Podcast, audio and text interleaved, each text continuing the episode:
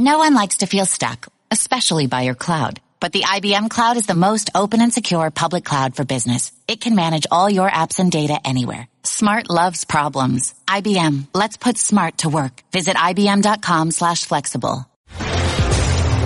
This is The Sporting Life on ESPN Radio and the ESPN app. Here's Jeremy Schaap. Everybody knows about the original Dream Team, the 1992 American Olympic basketball team that took the world by storm. It was the first time the pros had been allowed to compete. A lot of people remember the 1984 team, which was led by Michael Jordan and coached by Bob Knight. A lot of people remember what happened in 1972 when the U.S. was robbed in the final seconds, losing the gold medal to the Soviet Union. But less people, fewer people, I should say, are familiar with the story of the first Olympic basketball tournament and the first team to win the gold at the Olympics. That story is told in a new book by Andrew Maraniss, Games of Deception, the true story of the first U.S. Olympic basketball team at the 1936 Olympics in Hitler's Germany. And it's a pleasure to have Andrew join us. Andrew, thanks for being back with us. Thanks for having me back on, Jeremy. This book, uh, which is a great achievement about a story, as I said, that nobody's really um, given this kind of treatment to before. Why did you want to? I mean, you're a basketball guy. Why? What brought you to this story? Yeah, I am a basketball guy, and actually, it was a, a basketball related trip that sort of exposed me to this story. I was at the University of Kansas to speak about my last book, which was uh, a biography of Perry Wallace, who was the first African American basketball player in the SEC. And I had never been to Allen Fieldhouse before. And so while I was in Lawrence, Kansas, I, I made a detour over there. And I don't know if you've been there, but attached to the Fieldhouse, they have um, a building called the DeBruce Center that has the original rules of basketball under glass, like you might see the Constitution under glass in D.C. Right. So I saw um, Naismith's original rules of basketball because he had later become the athletic director and the first basketball coach at Kansas. And right next to it was a picture of Naismith with a Japanese player from the 1930s. And the the man giving me a tour mentioned, uh, "Did you know that the inventor of basketball got to see his invention make its Olympic debut at the Olympics. And I had never heard that before. And I said, well, which Olympics was that? And when he said it was the 36 Olympics in Berlin, um, I thought that was uh, too good of a story not to be told. You know, the invention or the international debut of this such an incredible sport at such a controversial Olympics.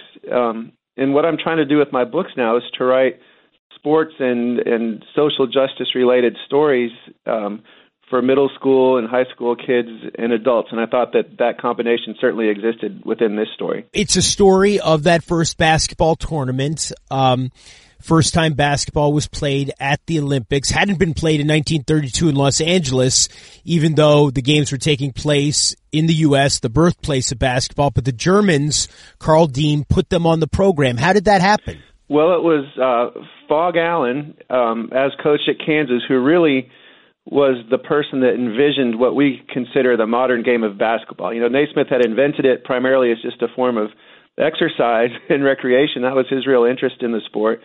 But uh, Phog Allen is responsible essentially for the formation of the NCAA tournament and was also um, looking for ways to grow this game internationally. And so he was pitching international uh, Olympic and basketball officials for years, and he he thought he would be successful in 32 in LA, as you mentioned, because it was taking place here in the birthplace of basketball.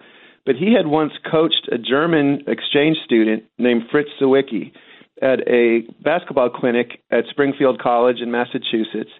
And Sawicki returned to Germany, where he became um, an official with the Hitler Youth. And uh, Allen was lobbying Sawicki and Carl Diem and also some Japanese officials um, on having basketball included in the 36 Olympics in Germany. Um, and so it's a bit of an uncomfortable truth to think about the fact that it was the Nazis who, who brought us this game at the Olympic level. But Allen had been working on it for years, and he was finally successful in convincing the Germans. And I, I think a big reason for that and you know, also they played a baseball exhibition game, not a medal sport, but an exhibition game at the Olympic Stadium. And I think the the Germans were conscious of the boycott effort that was pretty considerable in the United States at that time, and really wanted uh, more than anything for the U.S. to participate. And I think they threw a couple bones our way by including that baseball exhibition and by including basketball in the Olympics. 110,000 people seeing that baseball game, the biggest crowd, as you write, that had ever seen a baseball game up to that point in time.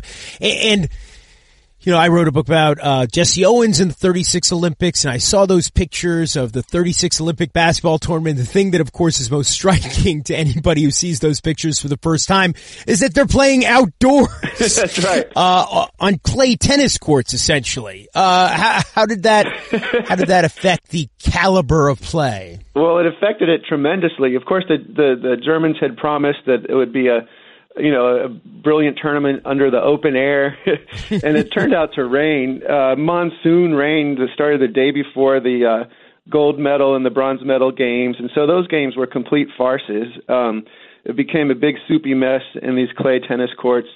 Players couldn't dribble the basketball or would just get stuck and plop in the mud. Um, reading the articles from New York Times and other papers, you know, it, it was an embarrassment uh, for the sport, even the way it was played at, at that time. People slipping and sliding all over the place. Um, U.S. beat Canada 19 to eight to win the first uh, Olympic gold medal under those circumstances. It was a joke of a of a final. And of course, the teams were constituted. The U.S. team, I should say, there was no such. I mean, there was college basketball at the time, and um, but it, it wasn't anything like what we now know, and it wasn't as big a deal. And the teams from which uh, the U.S., the American Olympic Committee uh, drew, and the basketball um, organizing body drew were actually these um, kind of industrial company teams. How did that happen? How did that team uh, get picked? That's right. So there was a tournament that culminated with sort of a, an elite eight at Madison Square Garden, and it was open to the top amateur teams in the country, which at that time were teams from YMCA's, um, college teams, most of whom decided not to play in the tournament, and also AAU teams. And the AAU was far different than what we think of now. You know, it wasn't elite high school athletes. It was guys who had already graduated from college who were playing uh, for companies who sponsored teams as a way to market themselves. Um, so one interesting aspect of that is Long Island University boycotted the qualifying tournament. They had a number of Jewish players on their team, not all Jewish players. Clair Bee was their coach,